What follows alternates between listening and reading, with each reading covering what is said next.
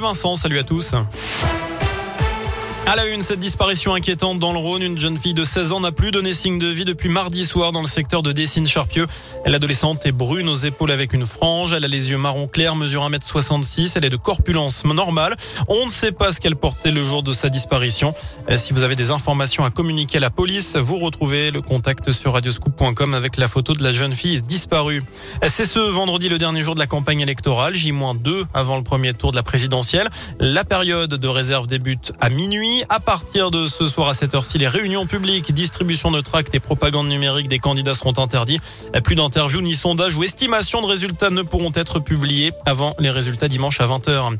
Avis de tempête sur la France, 5 départements sont placés en alerte orange par Météo France, dont la Haute-Loire et le Puy-de-Dôme pour vent violent, avec par endroits des rafales à 110 km/h. Le Rhône et l'Isère sont en vigilance jaune. Ce nouveau bilan après le scandale sanitaire chez Buitoni, 50 personnes ont été contaminées à la bactérie E. coli après avoir mangé des Pizza Fresh Shop, dont 48 enfants. 2 d'entre eux sont décédés. La moitié des enfants malades ont moins de 7 ans.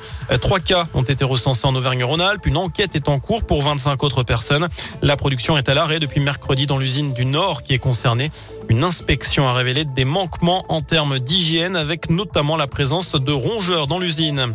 Un homme interpellé en Haute-Garonne, il est suspecté d'avoir déposé un colis contenant un engin explosif amateur ce matin devant l'hôtel de la cathédrale Saint-Étienne de Toulouse.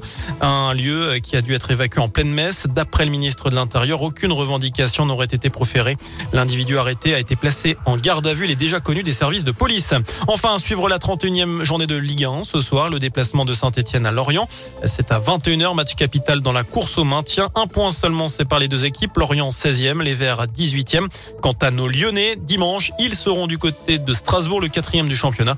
Ce sera à partir de 19h. Voilà pour l'essentiel de l'actu. Merci beaucoup.